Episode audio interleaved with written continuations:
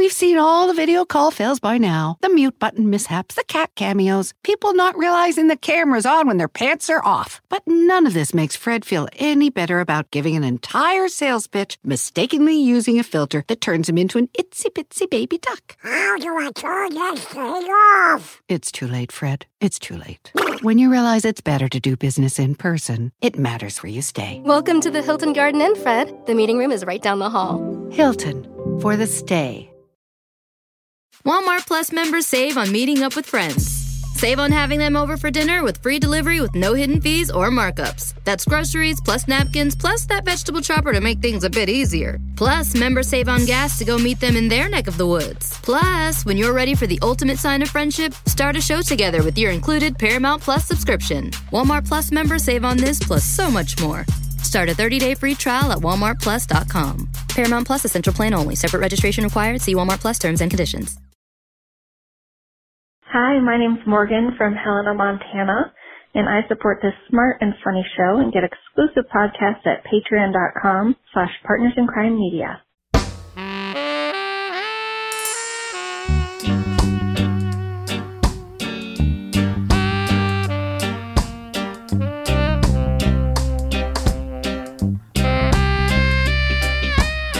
I'm Rebecca Lavoie, and this is Crime Writers On, the original true crime review podcast that digs into true crime, pop culture, other podcasts. And this week, what's really happening at those tough love boot camps for teens? We'll get a look at the so called troubled teen industry in the new podcast, The Lost Kids. Plus, Amazon Prime's adaptation of Homecoming is back, and its season two takes a sharp turn away from its source material. Join me to talk about those things and more is my real life husband and true crime co author, former TV journalist, and long haired hippie, Kevin Flynn. Hello, Kevin. What's up, baby? Also with us is journalist, true crime author, a former defense investigator, licensed private investigator, and certified cat lady, Lara Bricker. Hello, Lara. Hello. I think I should be certified serial killer cat lady because my Yes. cats are on a bender along with my dog of killing chipmunks, birds, rabbits, moles, woodchucks. It's, it never ends. I can't take any more death. Finally, our captain of woke cynicism, the author behind the noir novels known as the City Trilogy, the host of the hit Strange Arrivals podcast, and our Patreon book club host, Toby Ball. Hello, Toby. Hello, Rebecca. So, Kevin, big doings in our house this week. Does it have to do with my haircut, No, you mean your which I haven't had? your lack of hair. I haven't had one either. Look at the grays. They're I'm so uh, I'm, bad. I'm starting to look like Christopher Christopherson. Chris Christopher. Kris Kristofferson was that his name? we were watching that Close. History Channel show last night about uh, Ulysses S. Grant. Yeah. I got to go with Ulysses S. Grant for that's the look you're going I'm for. getting there. I'm getting there. At least you're president of the right I've got side. the man bun going. Got a man bun? and it's functional because then I don't have to do anything. I just put it in the man bun. Laura, I hate to break it to you. I think that's just called A bun. a bun. When you have it, it's just a bun. When I have it, it's a man bun. yeah. Do you understand, Laura, how that works? Well, I do, but if you saw it when you see this video at some point, you're going to realize why I'm describing it that way because it is just so subpar as a bun. Toby, um, I have some bad news for you that I wanted to share. Okay. This week, I became more famous than you on the internet, and I just wanted to apologize. And More I don't. famous than me Yes. And it was all because of that moth. Yes, that moth. Do you know how many Twitter impressions that photo of a moth has? it's like more than half a million. 25 million. Wait, what? Yeah. Not kidding. Only half a million likes. Oh, Yeah, no, Yeah. way more than half a million likes. God. Yeah, 25 million. So, can, so let me just fill people in who may not have seen this, which is like eight people at this point. So I have this swing weekend, weekend, right? So I now I'm taking off Fridays and Saturdays because things are so busy at work. And we were hanging out on our deck, and I was on a phone call with my coworker, a FaceTime call, and I saw this crazy moth on the chair across from me on my deck, and I Crazy like, mouth, like he was drooling and googly no, eyes. it was or- like bright yellow and pink. It looked like um, an ice cream cone with like sherbet and like strawberry and, and yellow. and Banana and strawberry. lemon Yeah. and like raspberry sherbet. So I turned my FaceTime phone around and showed my coworker Dan. I was like, "Look at this moth," and he was like, "Oh my god!" And then I yelled into the house and I was like, "Kevin, you have to come out and see this, Kevin." So Kevin, who you know can't yell back because of his vocal challenges, Like five minutes later, comes out in the deck and he's like, "You were yelling for me. What's the matter? What's going on?" And I'm still on the FaceTime call with my friend Dan, and I'm like, "Look at that moth, Kevin!" And Kevin, you literally threw your hands up in the like, air, "Oh and my God." stormed away. Looked out for a, a moth. so then, because Kevin was not impressed with the moth, I was like, you know, I think this moth is more impressive than Kevin does, and I'm going to see if the internet thinks it is too. so I took an Instagram photo of the moth, and then I tweeted that, you know, you can sync your Instagram and Twitter. So it went on Twitter too. And 25 million impressions later, it's been picked up by television news outlets all over the world. It's been written up in publications all over the world, including a couple of like content farms. Uh, I'm huge in Canada, the Canadian Weather Channel, Oh. whatever it's called, and the Canadian Weather Network Hey, used my photo. Bored Panda, the Dodo, like every place that makes viral content. Celebrities have liked it. Uh, the biggest one was Tyler the Creator, uh, which my friends and my kids were very impressed by. And um, Dee Snider. from D. Twisted Snider, Sister. yeah, from Twisted Sister, which you would appreciate, Toby. Yep. And uh, yeah, it's been a whole, it's been a week. He's a big moth fan.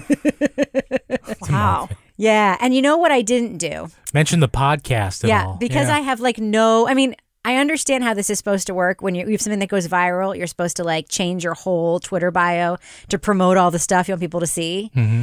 But I know better because I know the only reason people are clicking on my profile is to see moth stuff. So I didn't want to be like, "Hey, listen to my true crime podcast, guys." I thought that was tacky, and it's in my bio anyway.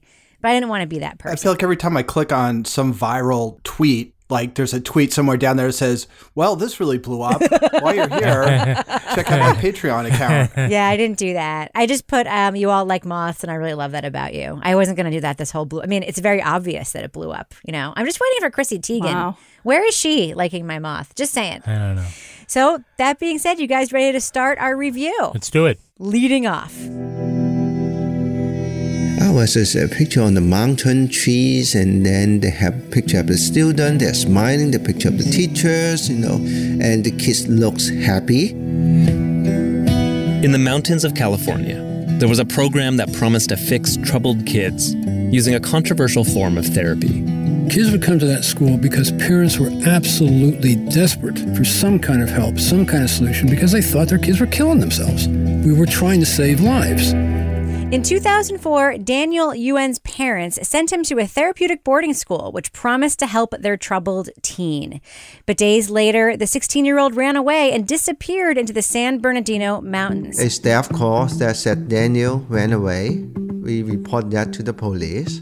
Daniel had walked off the campus that morning, and no one could find him.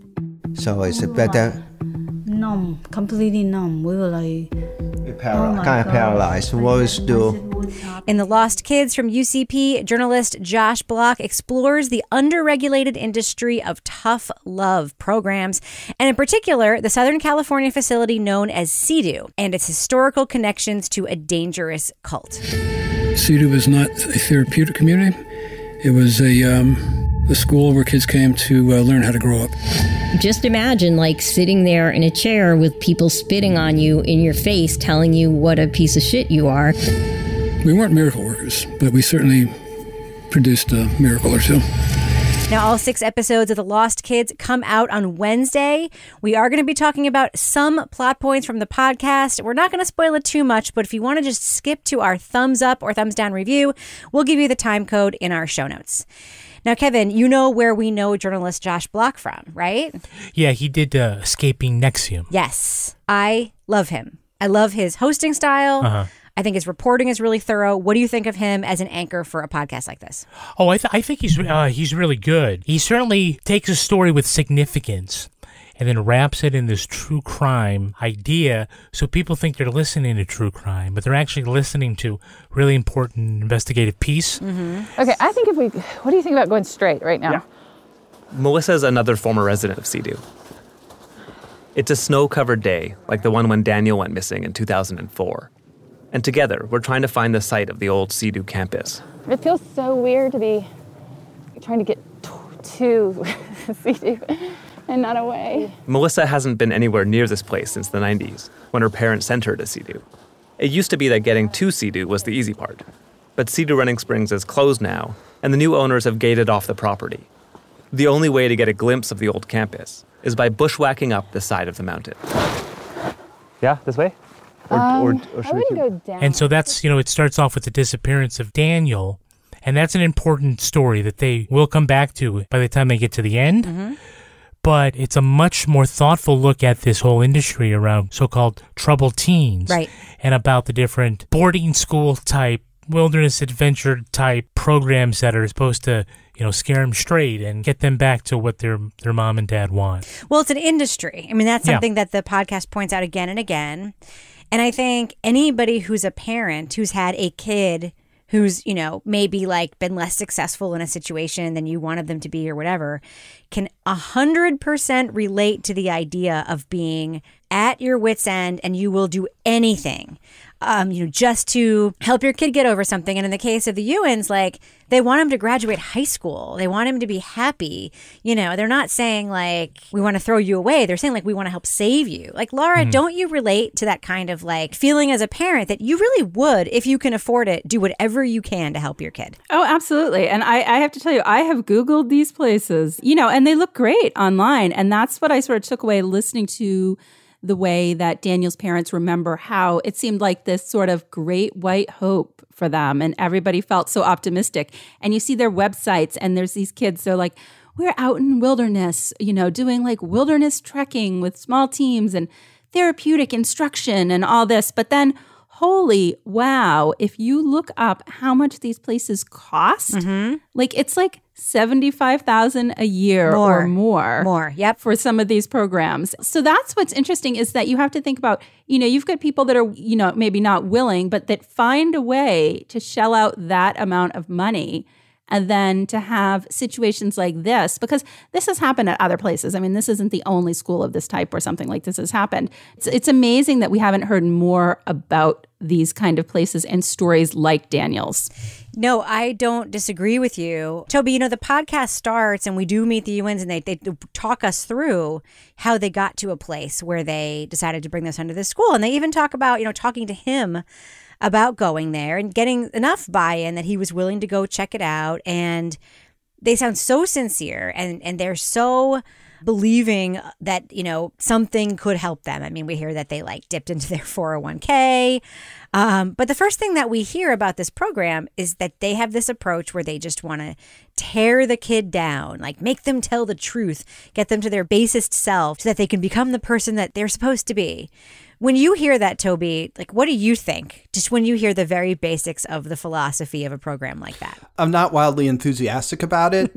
one of one of the weird things about this, and I guess these other sort of therapeutic programs, you know, there's a wide range of them. Like I, I have friends who went and did NOLS, which Yep. is the National Outdoor Leadership School, which Mhm. my impression is is is is pretty legit, and they weren't like having people screaming at them and depriving them of food and making them not swat red ants off them or or whatever. Mm. But the idea that, and, and you find this out later in the podcast, that you're basically making a curriculum or, or at least a philosophy of a, of a curriculum for teenagers based on this pretty radical hard drug program that was like basically a cult mm-hmm. that just on the face of it seems sort of wrong headed.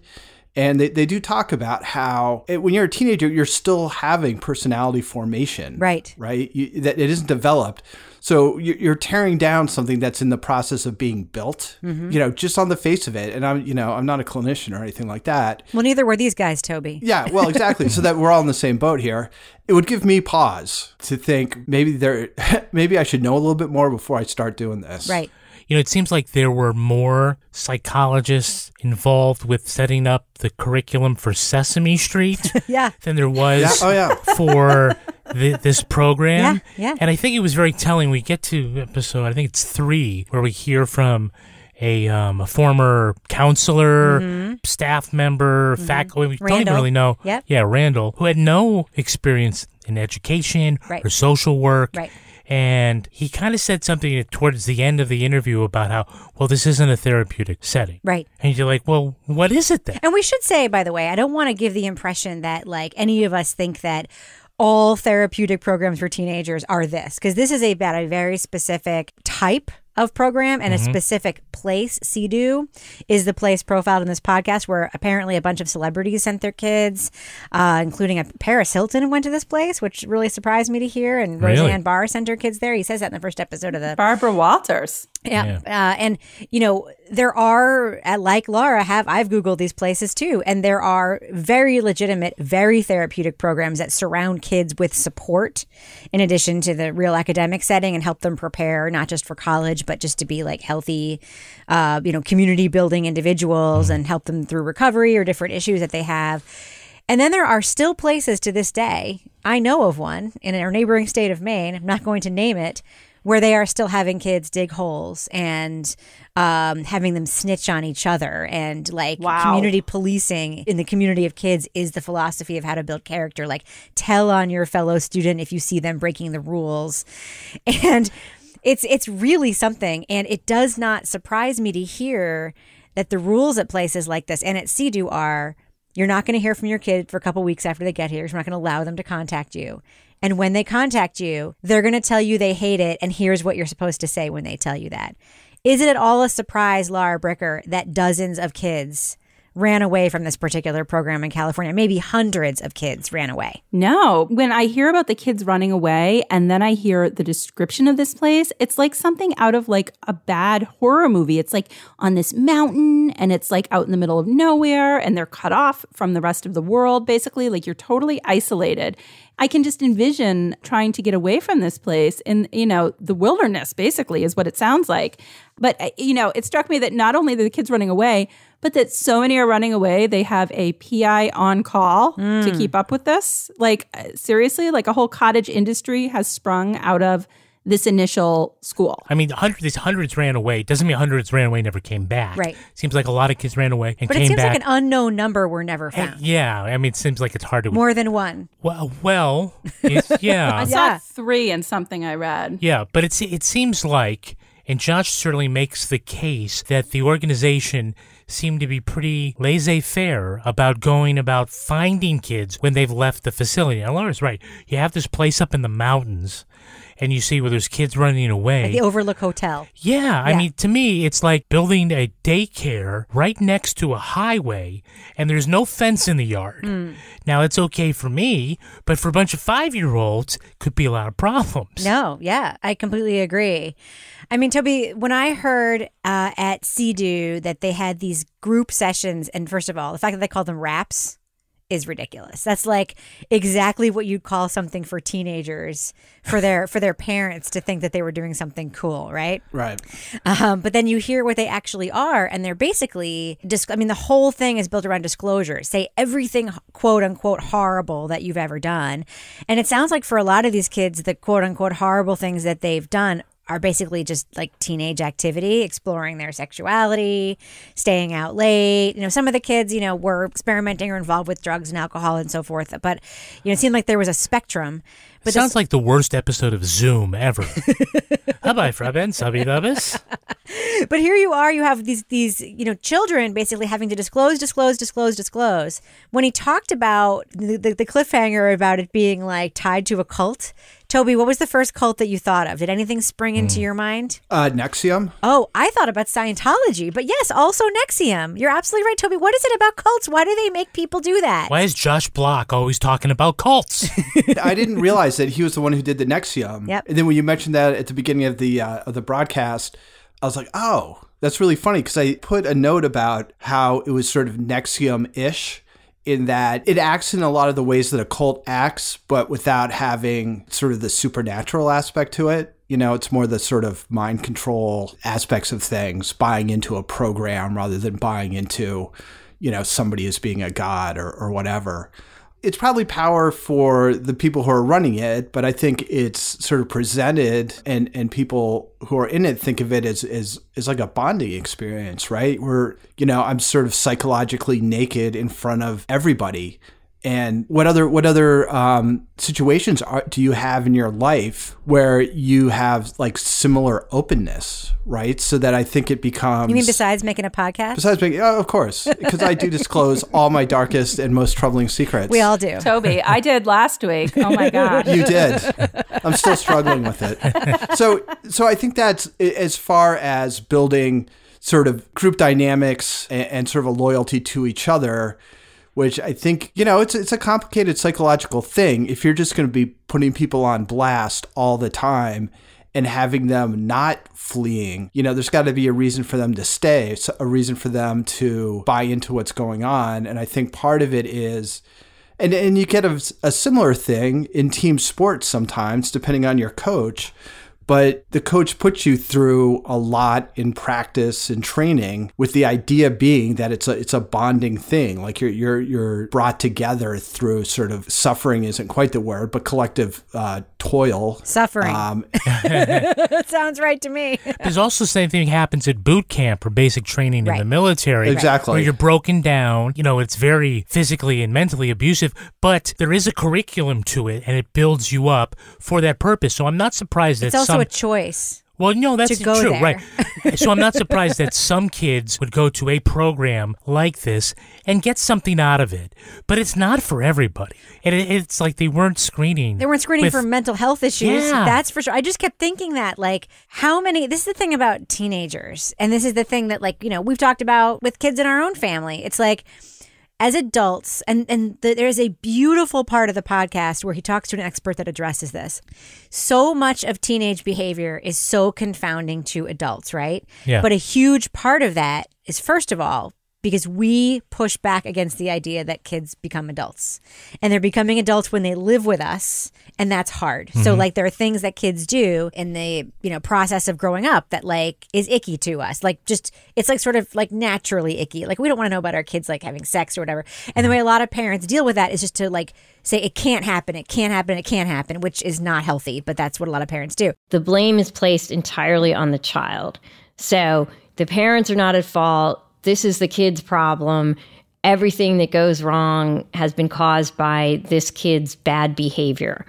So it fits in with a very individualistic, capitalistic way of seeing things. Um, there's another piece to it, though, where a lot of parents can't deal with the fact that their kids are growing up and they really can't deal with the fact that their kids are becoming sexual beings. And now they're getting into trouble and causing problems. And so there's a sort of anger at youth itself that kind of gets expressed in these programs. The other thing that happens is that we sometimes, what we're calling teenage behavior, is actually a symptom of depression. Like we accept as adults that like all of our friends have depression and take medication and so forth. But when we see a teenager doing something annoying, like we don't ask that question immediately. We're just like, oh, it's teenage stuff. Like he's just being rebellious. He doesn't want to get out of bed. He's not taking showers or whatever. Those are all symptoms of they can be of mental health issues. And at this place, there was no support for that, no counseling. Um, well, I, I think that you know one of the things is the parents are as much victims as the kids are. In this they're instance, being yes. fleeced, Yeah. and certainly being preyed upon because what parent doesn't want to do something for their kid, especially if they feel like they're unable to fix a certain situation or they can't get their kid to stop being depressed or stop running around late at night. I mean, I think it was great that episode one opens up with this montage from daytime talk shows where the subject is like, oh, my kid is out of control. I, I do drugs. I'm very highly sexually active, man. No problem. On a brightly lit stage sits a drug addled or sex addicted wayward teen and her desperate, exasperated parents. I need respect. You need to shut your mouth. Her hair, usually very dyed, or her face, very pierced. She's labeled a wild teen. Do you like the way your life is? What do you think? Yes, I like the way my life is, okay? Laura sounds like she wants to say something. What's up, Laura? I want to talk about that creepy smooshing thing that they were doing. Ah, yes. Weird. Every night, there were mandatory cuddling sessions known as smushing. Staff and residents were both required to participate. I mean, by today's standard, it would all be illegal. You're not allowed to touch students at all. We were always all over each other. What was that about? I mean, it was like listening to that part of it, like the absolute we were talking about before, like the sort of, you know, beat you down, mind control, sort of psychological aspect of this place. That was the most disturbing thing where they're like, and then they had to lay with their counselor, who wasn't really a counselor's head, in their lap and like pet their hair and stuff. And I'm like, who thought that was a good idea and why? Um, anyone else? Totally. I was just so disturbed by that particular detail. But that's another culty type thing. Yep. They're not, you know, actually having sex, but the Manson family, you know, he used to kind of have them do that, but in a more X rated version. Mm. And I, you know, even when we were talking about Wild Wild Country, where the townspeople see that movie with these like weird sort of kind of violent group sexual encounters. Mhm. Do you remember this? Oh, yes. Yeah. Oh, and they all they all kind of freak out. They're like, "Oh, these are the guys who are moving in next to us." So yeah, I mean, that, again, that's that's kind of from the cult handbook. But as Josh describes, like part of the thing with the kids is that there's to be no sexual relationships and no sexual tension. Right. Toby, you hear me? No sexual attention. you can tension. get in trouble for sexual tension on but this podcast. you're going to throw a bunch of 15 and 16 year olds onto the floor and have them rolling around, Yeah. putting their head in each other's laps and stroking their hair, and nothing's going to pop up. So the thing about Uncover Escaping NXIVM, which I believe we all really liked, if Yeah. my memory serves me Yep. correctly, the one flaw I had with that podcast, and I don't remember if you guys shared any part of that, was it is was like a single source podcast. It, it, dep- it wasn't a single source, but it depended very heavily on one source. Josh Bloch's friend who had Who's in the cult, yeah. escaped NXIVM, Yeah. Yeah. and of course there were also a few other people in it too, giving some context, but it was mostly her. Here we have multiple accounts from multiple adults who experienced this place. We have the accounts of the parents, we have the accounts of the expert, and then we have two former employees, including one of the head honcho guys, Rudy, mm-hmm. who was like basically the counselor, whatever, educator in charge of the place when a lot of these kids were there who are now adults. Toby, what did you think of the fact that he was able to score this incredibly thoughtful interview with Rudy? I don't think Josh pulled any punches, and I kind of think Rudy didn't either in some ways. What did you, what did you think about that part of the podcast? Yeah, it was, a, it was a great interview. I thought Rudy's attitude towards the whole thing was pretty interesting in that I think he was willing to concede that in hindsight, some, if not a lot of the stuff they were doing was probably questionable. What I thought was kind of, at least I didn't pick up on it, was that he was in any way kind of repentant about it or, you know, kind of felt bad in, in any way. It was just kind of, oh, yeah, you know, looking back on it, we probably shouldn't have done that. But he, he didn't seem too troubled by that. And, and, and he certainly was put forward as having the reputation as being, you know, as aggressive in this tearing down aspect of things as, as anybody there. I, I don't recall in my own personal experience getting to that danger point of saying, oops, I just went too far. Um, because to me, you never went too far. You were just trying to get to that, that source of the pain or the fear, whatever it might be, guilt. Um, in retrospect, looking back, yeah, I think uh, there were a number of kids and faculty, myself included, that uh, left with um, some stuff still unresolved. and the way he tried to kind of spin it that kind of seemed to be one of those you know the lies you tell yourself to to make it easier but the impression that you get about what actually happens is not that you're just trying to dig out some truths about somebody or about the way they feel about themselves it's you know that that one woman who i think her name was Aaliyah maybe Yes. who i mean she was there for two and a half years Yes. which i just Uh, couldn't wrap my head around After around being called a whore, and the whole thing was she was supposed to accept that she was a whore. Yeah, Is, is that is sort of reinforcing this this thing that the way she acted was whorish. Yes. Laura, have you ever heard of this Synanon cult before? Synanon is a corporation. It's a corporation whose business it is to cure dope addicts. This is from the 1965 movie aptly titled Synanon. It's based on the real life story of Charles E. Dederich, a brash figure known for his no bullshit, unconventional approach to drug addiction. 140 people who couldn't live without dope are living here, and they're living here without any crutches. We drink coffee and we smoke cigarettes. We drink a hell of a lot of coffee and we smoke a hell of a lot of cigarettes. But we don't shoot dope. Um, I hadn't heard of that cult. I did look it up because I was curious about it, and it was interesting you know, that there was this background to this school um, where people that, you know, came from that cult, which was like a pretty hardcore, sounds like drug and alcohol, tough love kind of um, place, then started this school. And so I was like, as soon as I heard that, I'm like, oh my gosh, all I can think of is Toby. And like, there's always a cult angle. but that was that was really interesting, like the history portion of this, where we actually went back to what was it, like the 60s when this this was sort of, you know, and they were talking about like the people that were hanging around this place, sort of legitimizing it, and then how that sort of, you know, grew to this offshoot with this school for you know therapeutic school therapeutic community for the teens and then if you look this place up the CEDU school i mean they had a lot of schools in different places and all of them again were in these like super remote locations That's which right. again makes me think of a cult like being out you know like okay you're way out here you can't get away Your parents can't come see you. That's right. it's like that story. Um, you know, I think I've told this before about my cousin uh, Dwight and his friend, his roommate from college, and how they got taken in by the Moonies and they were like backpacking around their um, summer off from college. And Dwight was like, he was like an Eagle Scout, and he's like, I think something's funny here. But the Moonies, like they, and first of all, they were like making them harvest zucchini for like days. He said he was off zucchini for like ten years after that.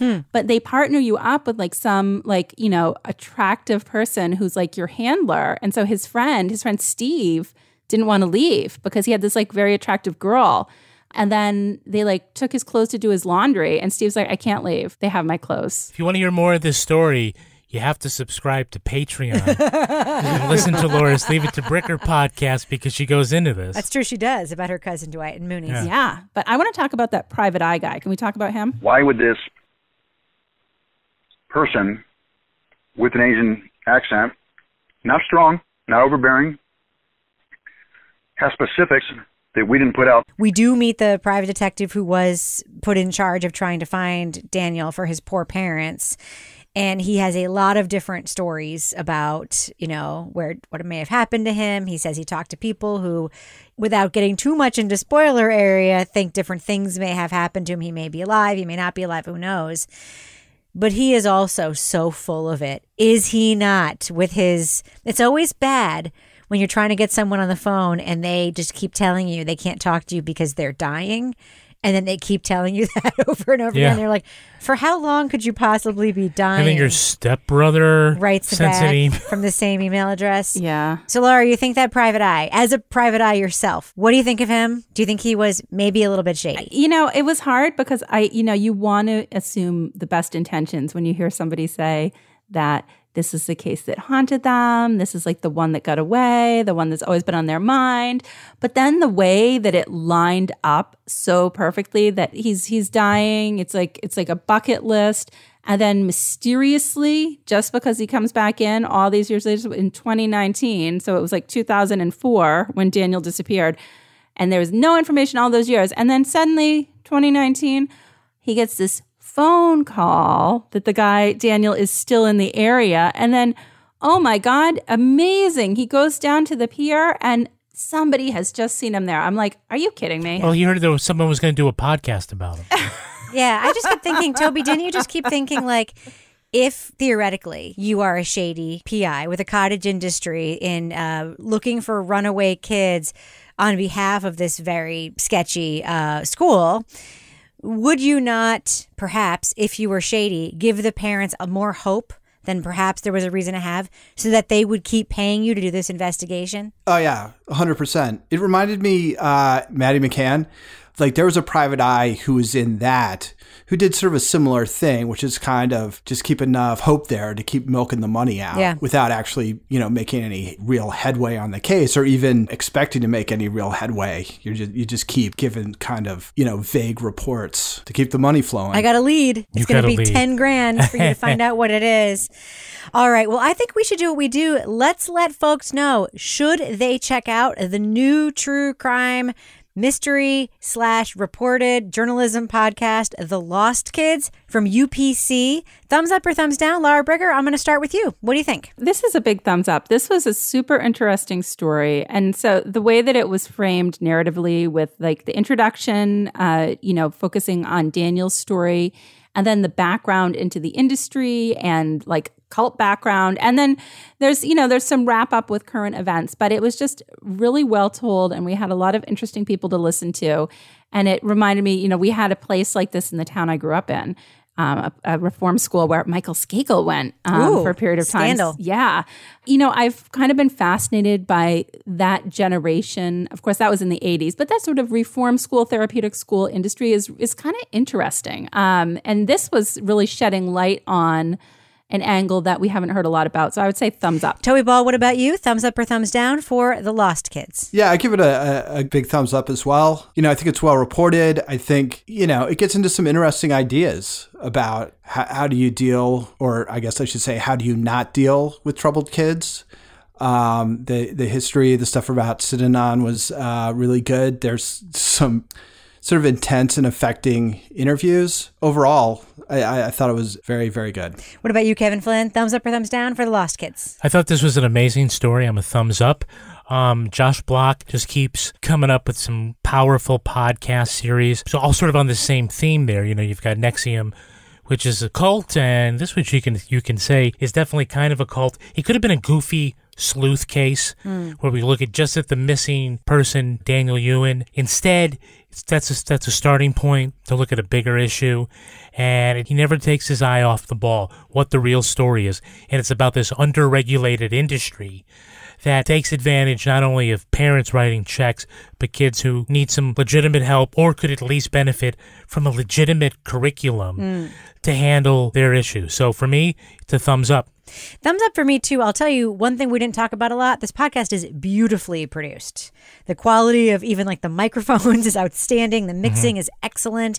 And in terms of like the writing, the reporting is very straight. They get all the people that they should have to tell this story. And it's a complicated story that is obviously centered around one family and one missing kid. One of the things I really loved about the podcast, Kevin, you mentioned that it could have gone off in like some dopey, you know, true crime direction Mhm. They did do a lot of the things that a true crime podcast is supposed to do. They visited the scene of the crime.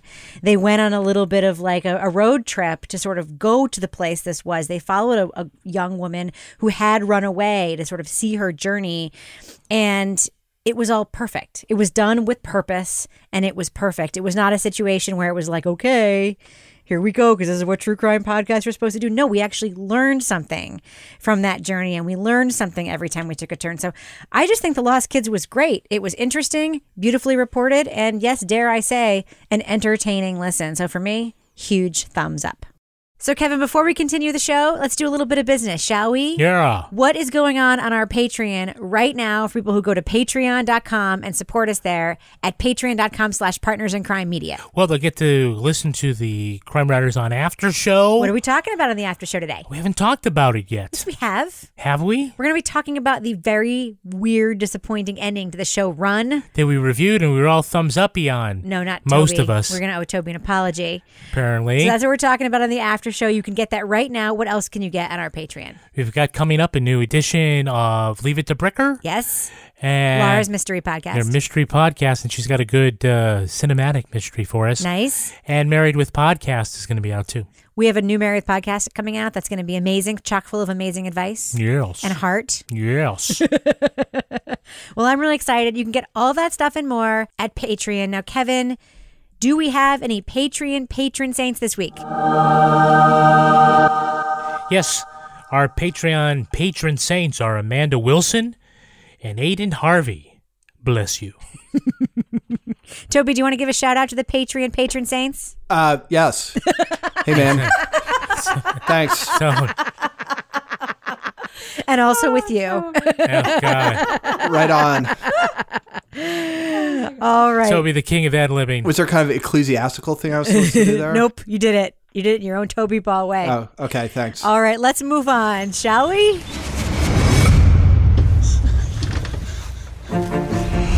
Everything all right, miss? What's your name? I don't know. What is your address? I don't know. How about your birthday? I don't know. A woman wakes up in a canoe in the middle of a lake with no memory of where she is or how she got there. I knew something was wrong with me, but I couldn't explain it to anyone. It was like the people around me were keeping a secret. Like we were in a movie. And everyone knew we were in a movie except for me. If I did something wrong, I have no idea what it is. The trail leads her to the Geist Corporation, the mysterious company behind the mind erasing experiments on veterans in the defunct Homecoming program. How did we get here? What we did, no good can come of that. But what if we let the crazy world in? If you keep picking at this, it's gonna start bleeding. Prime is out with its second season of Homecoming. While the first tracked closely with the popular Gimlet podcast, the follow up goes in a totally different direction. Gone is Heidi and her search for Walter Cruz. Instead, mostly new characters deal with the effects of Geist's new product. Now, we are going to be talking about plot points for season two of Homecoming. The whole series is available to stream now. So, to remain spoiler free, go to the estimated time code in our show notes to hear our thumbs up or thumbs down review. Kevin, very bold choice to not do season two of the podcast. Not really. Homecoming. Why? Because they couldn't get Julia Well- Roberts again? well, no, I thought season two of the podcast was a big disappointment. Hmm. I felt like that didn't really go anywhere. Uh, we had Heidi return in season two looking for Walter Cruz and not being able to find him, and it just didn't seem like anything really happened. And that the story was really advanced at all. So, this was a good decision to sort of go in a new direction. Julia Roberts, I mean, I think if she wanted to do it, she would have done it. Hmm. But there really, I mean, what more is there for Heidi in the TV version to do? At the end of season one, she found Walter and was kind of good with where he was. So this is still Walter's story to kind of get through? Yeah. Now, Laura, the one thing we don't have in this version of Homecoming season two, we don't have a huge mystery other than what happened to Jackie slash Alex, which by the way is that's barely a mystery at all. Like I figured that out within two seconds. But like really, it's really just sort of an unpeeling rather than a like a big deep mystery. Did that work for you? It did because I found, you know, even in like thinking back to season one of the original podcast, I remember feeling sort of frustrated because, you know, that one was told through the phone calls and we didn't have the whole story. And it was like you kind of could figure out maybe where the mystery was going. And, you know, and so I felt, you know, more frustrated with the storyline in that where it was like more unresolved sort of threads. And in this, I felt like everything really tied up pretty neatly the way that they told the story. So yeah, you have the mystery in the first episode and, and initially, you know, you're thinking, oh, she's another one of the soldiers. And then pretty soon that's not the case. But the way that they use this like flashback between the past and the present to sort of show how everybody ended up where they did leading up to that moment in the first episode. Um, it was pretty effective in in filling in the mystery that was there, which again wasn't like a big mystery, but also like keeping the pace of the story moving along. Um, so it worked better for me now uh, because I definitely had a lot of like WTF moments in the first season, like what's happening? Now, Toby, the, the storytelling structure of this is really interesting, unusual, and I think very hard to do well. The first episode basically tells a whole encapsulated story. You have Jackie slash Alex, we don't know if she's Alex until the end of the episode, waking up in the canoe. You see her go through the process of trying to figure things out. She goes to the hospital, then she makes her way to Geist. At the end, she, you know, reunites with Audrey, who we don't know they're supposed to be reuniting, and it's revealed. And it's sort of like, you know, we kind of along the way meet the head of Geist, Mr. Geist.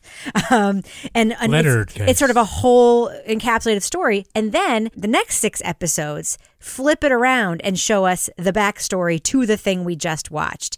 And it includes a ton of head fakes including one is I when we first meet Geist, I think we're sort of led to believe he's this nefarious evil character. Uh, when we first meet Jackie slash Alex, we're sort of led to believe she's sort of more of a victim without more agency. You know, Audrey, we kind of thought was this supervillain, cold as ice. You know, all these head fakes, and you know, so we sort of see the other side of that. I thought it was really, really well done. I liked this so much. What did you think of the way they laid out the story? Did it work for you, Toby? Oh yeah, it, it 100% did. I think they, they did a whole bunch of different things, and I think they did them all well. A, a couple things that I, that really kind of struck me is one, is they did a really good job of kind of foreshadowing, like giving you clues about things that were going to happen. And then you get to a point where you see, like, this is when there's going to be the fight with Walter Cruz at the bar. I Mm. wonder how that's going to go. Right. What's that all about? And because you know that that's the way it's going to end, there's like this inherent tension in that scene. And I would say even more so is the scene where, where they go fishing. Mm. And it, it must be like a 12 or 15 minute basically scene of them driving and talking and then walking and talking. Being over there, deployment.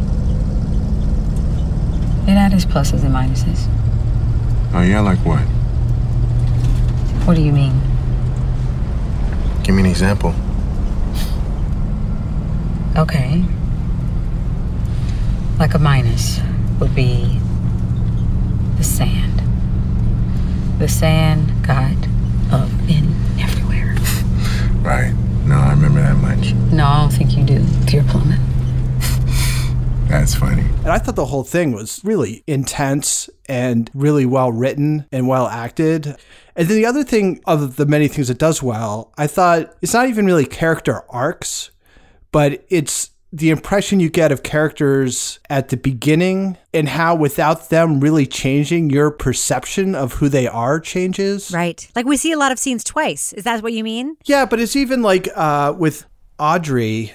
Like she starts off, you know, she's she seems sort of smart but timid a little bit, and she has to be kind of like, you know, talked up and gets going and stuff. And then by the end, you just realize that in fact she's like this very driven, take no prisoners type businesswoman who just happened to be stuck at this desk job for a while. Toby, can I just take issue with the one thing though about that? What? I actually think it's a double head fake with her. Okay. Because we are left at the end of season one to think she she's been in control all along. We see that initial scene where she totally like fires Colin and she's very scary. At the beginning of this season, that gets torn down. That first impression we have her with a head fake, where it's her partner, Alex, who's told her this is what you're gonna do and you're gonna follow the script and and she's like i don't think it's gonna work. Like i can't do that. She's like yes you can. You just go in there and fake it and you just do it. And then it works and then it turns out all along she's been this so it's like it's like a double head fake. Because for a couple episodes in this season we think audrey is basically just doing what alex wants and she's not the one who like is going for the brass ring but it's alex making her do it right? Oh, oh yeah, absolutely. And and then at the end, particularly the last episode, it's like very clear. She's like, "I or we have won. Right. Like this is what we were after. I accomplished it. Why why do you have amnesia and are not happy? Right. you know. He was a threat. You were taking control of the situation because that's what you do. We had a choice between what he wanted and what we wanted, between winning and losing, and we chose us. Us. Yes. We take care of each other because no one else will. You, me, our family, everything else, everyone else. They're just people. Kevin, what did you think? I mean, it is hard. I, I said this to you. We were watching it. When it, whenever there's a kind of story where like you you know what's going to happen and they make you watch it again, Mm-hmm. I find that sometimes incredibly boring and difficult. And somehow this was the opposite of boring and Well, I don't think it made you watch it again. no, but you knew what was You going to knew- happen, Right. And and That's watching not unusual in storytelling. Yeah, but watching something, but it was so it was done so specifically. It's really hard to explain. I think it's because in episode one What got repeated? they told you. Well, we saw the scene with um, Audrey and Geist twice, where he was in, in the office and she went Okay. to visit him. Why do you want to speak at the lunch?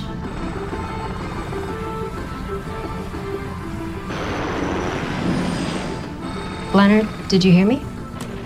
I'm watching Airwolf. It gets me fired up. There were a few moments like that, Couple but like that, yep. also in the first episode, they told us everything that was going to happen. As Toby mentioned, they said last time you were in this bar, you were sitting with a guy. You drank three Right. beers and three well, that's not shots being repetitive. That that's setting you up so that you know what to what's coming. But they told us all the details of what was coming. Yeah. And I found myself thinking, like, this could be really boring, and it is Oh. not. No, I, mean, I agree with you. I, I did not find that boring at all. It I thought wasn't, that was yeah. good storytelling Mhm. to set it up like that. Just to jump back to Audrey for a second, we knew like in season one of the TV show, we see Audrey as this receptionist, and then for some reason, right, she's in that meeting with Colin. Firing him. But we knew in the podcast that Audrey, that character was a was a you know some power broker, somebody powerful. And so when we first see her in the TV show as a receptionist, I'm like, oh, what was that rewrite about? So they get her there, but in a different way. They never tie it up in season one. Right. And that's fine. You don't have to tie up all the little loose threads in order for it to be satisfying narratively. But to come back and to sort of like, you know, tie that thread in a way that advances the story was uh, was really good. I want to talk a little bit about the performances in this season, which Mhm. I thought were phenomenal. Laura Bricker, scale of one to 10, how delighted were you to see Joan Cusack appear in this season as like a career military officer badass? Do you know what you are? You're stubborn. You just only see things your way. Well, I don't think there's more than one way to see this. Of course there is. There's a million ways. You put things in context, you take them out of context. That's how new ideas happen. It takes nerve. Everything you want that's usually played by some grizzled old Jack Nicholson type man. Joan Cusack was doing. What did you think of that performance? 9.8. Um, I was that excited. I love Joan Cusack. I also love her brother. He was like one of my teen heartthrobs.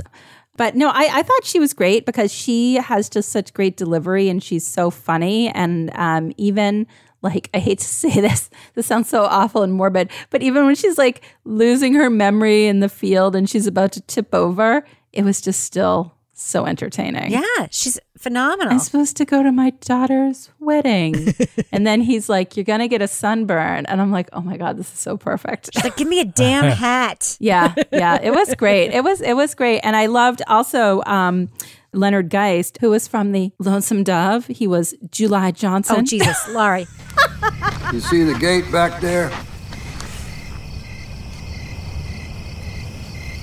You didn't drive your truck through it, so I guess you saw it. You cannot refer to him as Lonesome Dove Guy. He's been in so many other good things. I believe he's been nominated for Academy Awards. I Who? know. Chris Cooper, he was Oh, the Chris dad in Cooper, yeah, October yeah. Sky. Yeah, yeah. He's like in so many good things. in Laura, of course. They're talking about the guy from the bar with the oxygen mask, with the tube. No. and the tank, no? Toby, what did you think of the performances? I, I, in your notes, see that you are not 100% as enamored with Janelle Monáe as I am. I could watch her make eggs, wrap gifts. I'd watch her tie shoes. I think she's completely captivating Mm-hmm. and so beautiful that even if she was not a decent actress, like, I just love looking at her.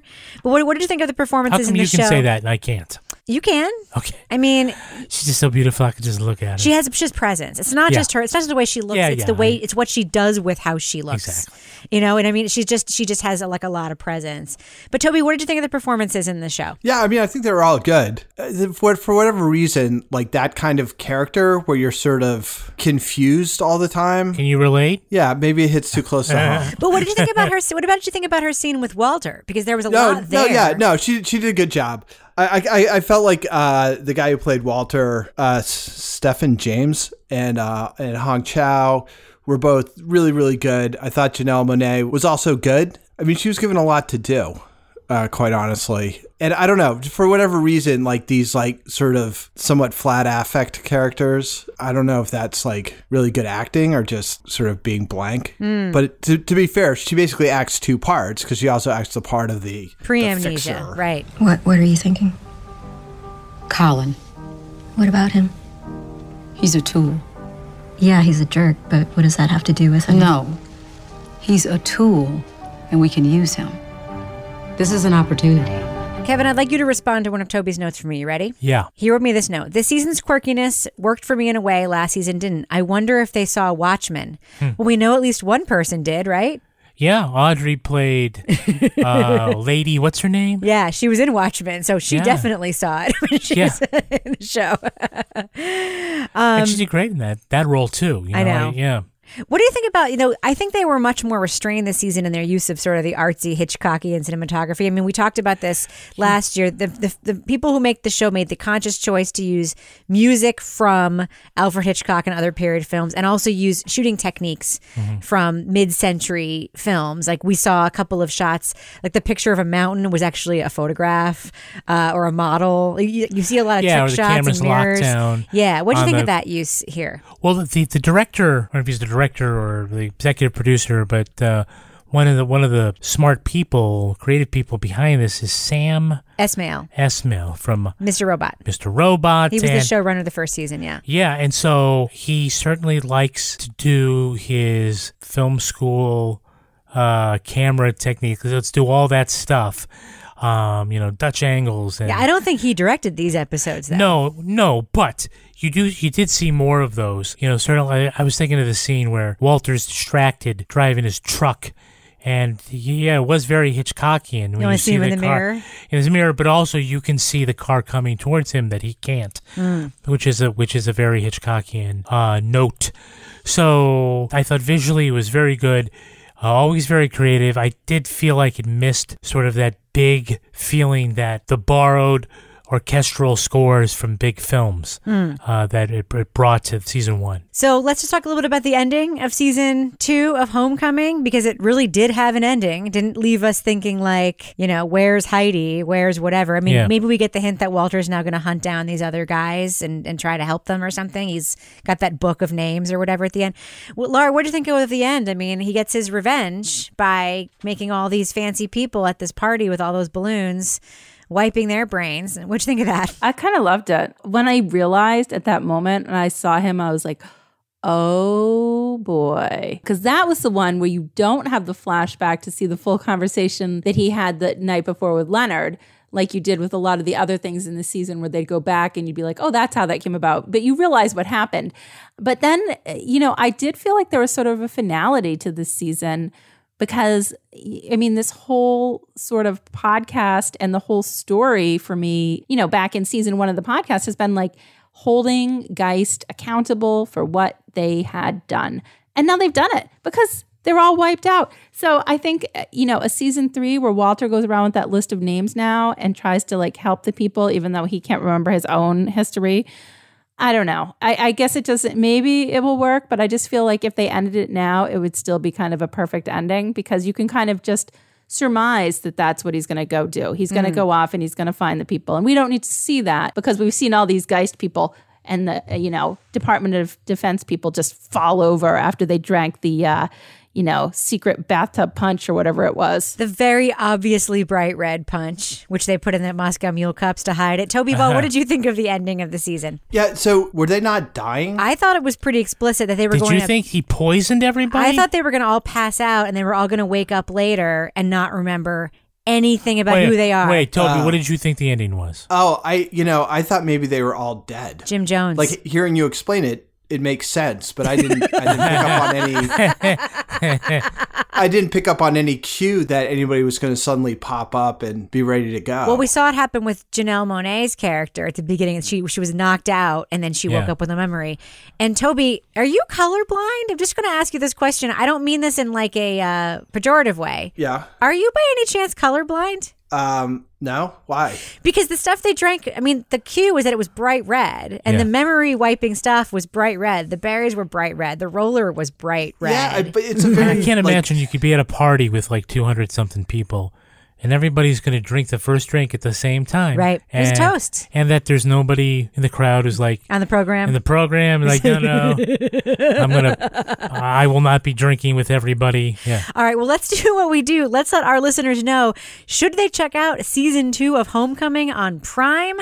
Laura Bricker, I'm going to start with you. Thumbs up or thumbs down for this season two of a thing that we just thought was okay in season one? Um, I, I say thumbs up. And you know what? Even if you haven't watched season one, you can watch season two. It'll take you a while to figure it out, but it was fun. I watched the whole thing. Like once I started watching, I didn't want to stop and I just binged the whole thing in like an afternoon. So uh, I would go with thumbs up. Toby Ball, what about you? Thumbs up or thumbs down for season two of Homecoming on Prime? I was not excited about watching this in the slightest because I didn't like Homecoming season one, Mm. but uh, I really liked it. It's hard to believe it's the same franchise in my mind, although it's got, you know, it's it's got sort of a similar sort of visual feel, I guess, and there's some of the same quirkiness. But I just felt like the writing was so much stronger.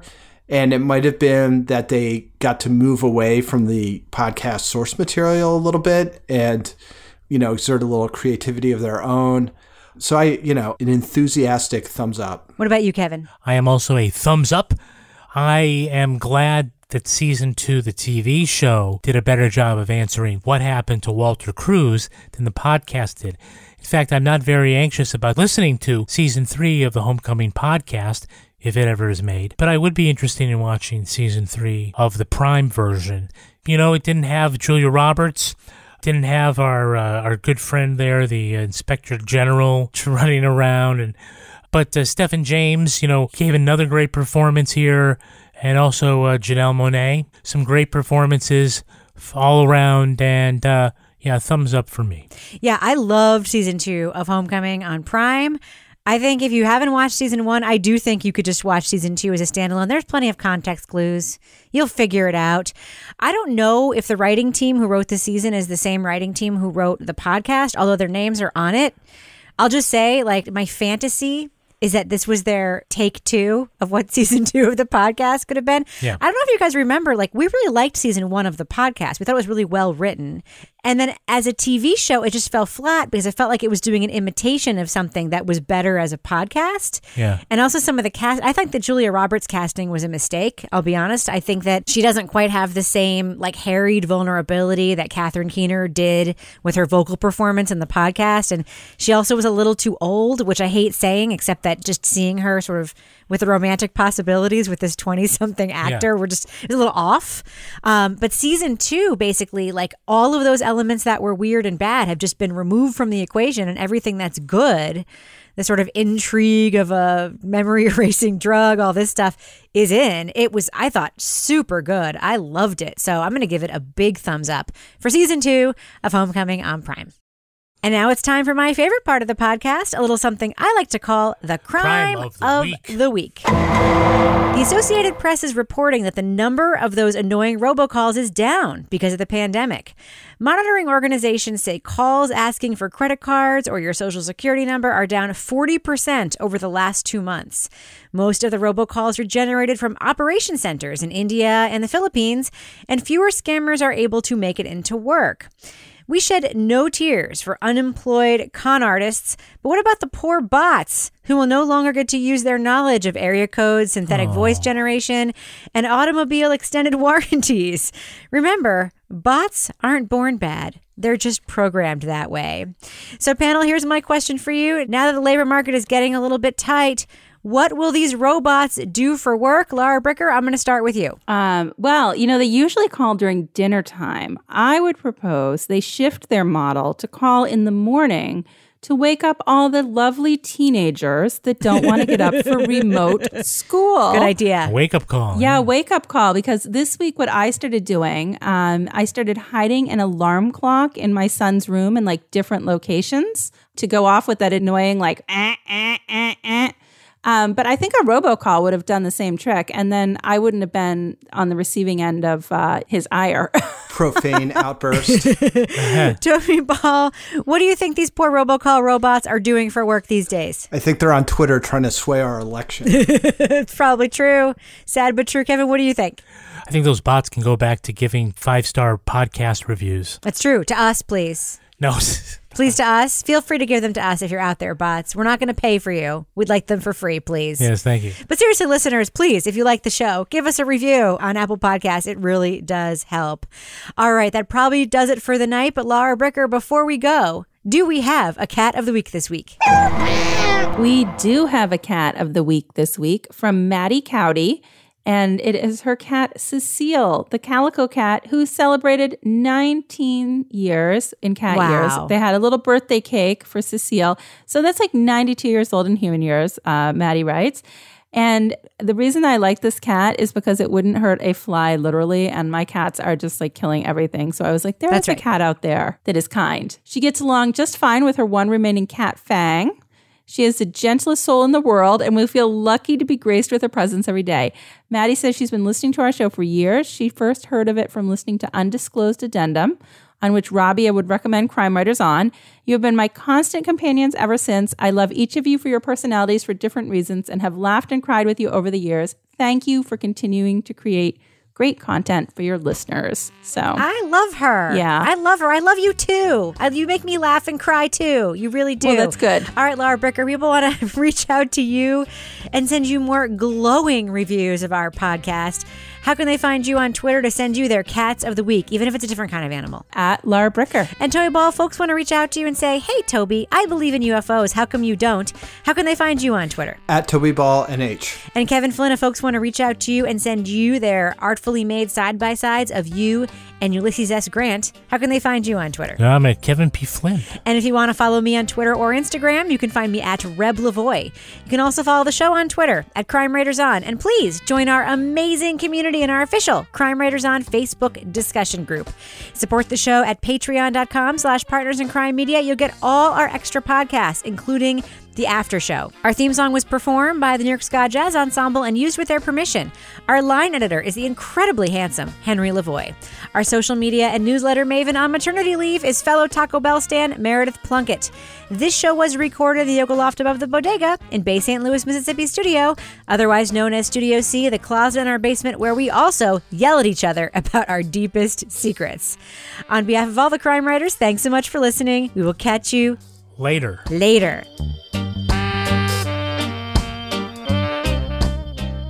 Toby, I hear some mere serious construction going on by your house. It's very exciting. It's adding a lot to this podcast right now. I know what's happening. it's Usually it's, fucking- my house. What is that? no, they're seriously they dark. they're they're doing a bridge. Uh, they're repairing a bridge that's like 300 yards from our house. So we didn't record, but last week they were doing night paving for two nights, Oh. and there was literally like a, a parade of you know rollers, uh, like up my love street, it. I love it. like like idling It's on our okay. street. Don't worry about it, Toby. Laura has the incessant screen door behind her, and you I have do. Seven or baby eight dump sounds. trucks.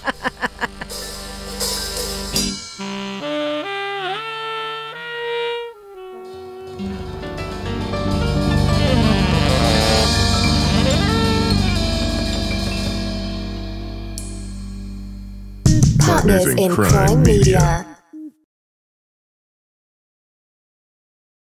We've seen all the video call fails by now the mute button mishaps, the cat cameos, people not realizing the camera's on when their pants are off. But none of this makes Fred feel any better about giving an entire sales pitch, mistakenly using a filter that turns him into an itsy bitsy baby duck. How do I turn that thing off? It's too late, Fred. It's too late.